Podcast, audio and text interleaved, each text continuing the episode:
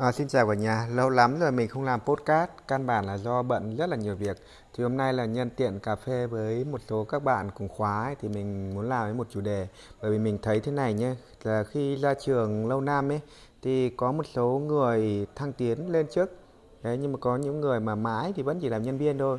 Điều đấy nhiều khi là nó đặt ra một cái câu hỏi là tại sao? Thì theo kinh nghiệm cá nhân của mình ý, thì mình nghĩ là có một số nguyên nhân sau đây. À, tất nhiên là cái này nó có thể không đúng với mọi trường hợp. Và hơn nữa là tùy với tính chất công việc có những người mà họ muốn phát triển theo những cái hướng trở, trở, trở thành chuyên gia chứ không phải là trở thành một nhà quản lý. Đấy tuy nhiên là với đa số ngành nghề cũng như là đa số các bạn thì ai ai khi đi làm cũng đều mong muốn lên làm quản lý. Ví dụ từ nhân viên đều muốn lên làm team leader đúng không? Ví dụ như là từ những quản lý cấp thấp thì đều mong muốn lên làm quản lý cấp cao. Đấy thế nhưng mà câu hỏi là tại sao tại sao có những người được thăng tiến nhưng có những người mãi mãi vẫn chỉ làm nhân viên? Thì theo ý kiến cá nhân của mình thì nó có một số cái cái thứ nhất nhé là yếu tố chuyên môn. Thì tất nhiên là bạn làm quản lý thì chuyên môn phải vững, đúng không? Chứ quản lý mà chuyên môn không vững thì nói là mới lý. Thì, thế nhưng mà nếu như mà bạn à, năng lực của bạn à, chuyên môn tầm khoảng 9 điểm chẳng hạn, mà những người khác trong phòng thì toàn 40 năm chẳng hạn đấy thì chênh lệch rất là nhiều thì đúng là à, cái chức trưởng phòng không thể nào mà thoát khỏi tay bạn rồi đúng không? Tuy nhiên là nếu mà bạn 9 nhá mà người ta những người 8 hoặc 7 hoặc 8,5 rất là nhiều. Đấy thì trong trường hợp đấy thì chưa chắc bạn là người được chọn nhé đấy à, yếu tố đầu tiên là chuyên môn. Cái thứ hai nhé đó là khả năng giao việc và đào tạo người khác. Tại sao? Bởi vì là người có giỏi đến đâu ấy thì là rồi các bạn sẽ bị quá tải mà thôi. À, mình thấy là nhiều người kể cả lúc đi học lẫn cũng như sau này đi làm tức là bởi vì họ rất là giỏi. Thế nên là nhiều khi làm việc trong một team thì họ hay phải làm cái việc mà các bạn hay biết đó là gánh team. Có nghĩa là à, các bạn người khác làm xong đúng không? Thì bạn ấy lại phải ngồi bạn soi bạn làm lại chỉnh lại sửa lại và rất là mệt mỏi. Vì người giỏi đến đâu thì các bạn chỉ có một cái đầu với hai cái tay đúng không? Thời gian chỉ có thế thôi. Đấy thế nên là những cái người mà như thế thì nó rất khó, hoặc ở một số công ty nó rất khó để làm quản lý mà họ đòi hỏi là phải có mấy kỹ năng, đó là kỹ năng giao việc và đào tạo những người khác.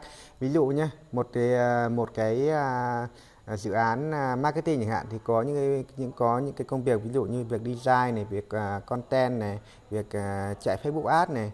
Đấy, thì là trưởng phòng phải phân công việc sao cho phù hợp. Nếu như vị trí nào yếu thì phải có những cái buổi đào tạo nội bộ để có thể là trưởng phòng đào tạo hoặc là phân công người khác đào tạo hoặc là mời người khác à, mời những người ở bên ngoài đến công ty mình để đào tạo để nâng cao nghiệp vụ cho các bà cho các bạn. Đấy thì từ đấy là những cái công việc à, trưởng phòng hầu như là chỉ có xem xét xem qua lại thôi chứ không cần phải nhúng tay lại nhiều nữa.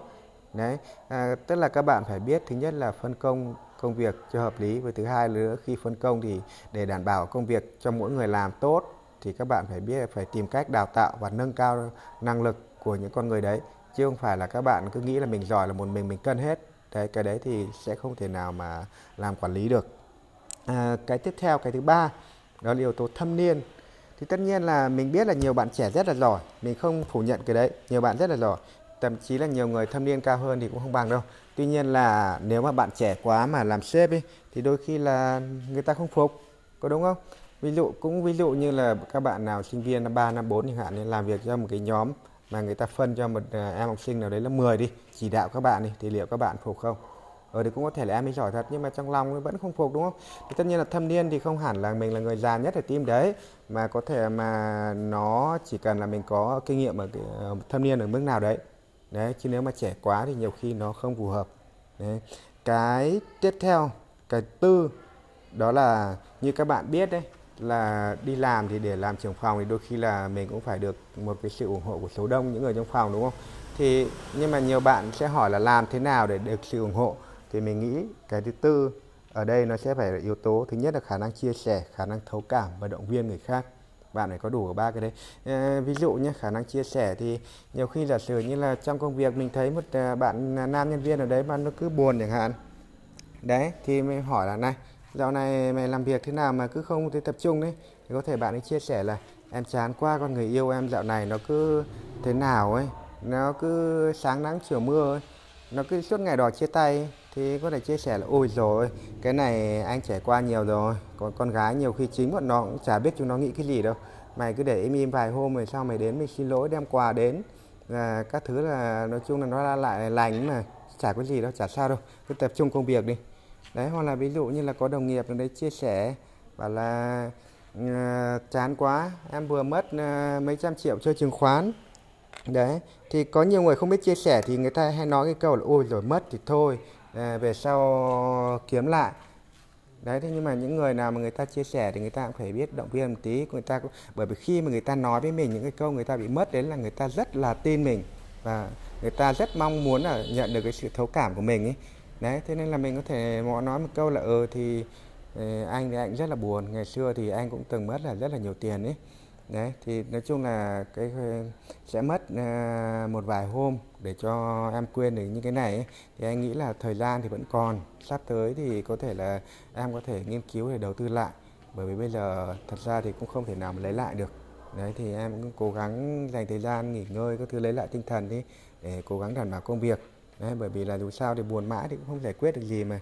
Đấy, thì ví dụ là như thế. Mấy hơn nữa là các bạn phải có một khả năng động viên, team. Ví dụ như là khi những cái dự án mà nó rất là khó khăn chẳng hạn. Đấy, thì là có thể là khi mà trưởng phòng hoặc là người sếp ra ngoài đàm phán để ký hợp đồng nhưng mà không ký được, hoặc là cái dự án nó có vấn đề gì đấy, thì về thì các bạn không thể nào mà giữ cái khuôn mặt ủ rũ đi về được. Bởi vì người lãnh đạo mà buồn thì nhân viên thì nó cũng chán, đúng không? Nên là nhiều người là có thể là ra ngoài hoặc là gặp vấn đề gì đấy không thuận lợi trong công việc. Tuy nhiên là khi mà về phòng về công ty thì vẫn phải ra một thái độ gì đấy nó rất là vui. Ờ, tức là nhiều khi ra ngoài có thua đi nữa thì đi về vẫn phải ra vẻ là mình là người chiến thắng. Thì từ đấy thì mới có thể động viên tinh thần mọi người được. Nhưng mình mà chán thì người ta cũng chán đúng không?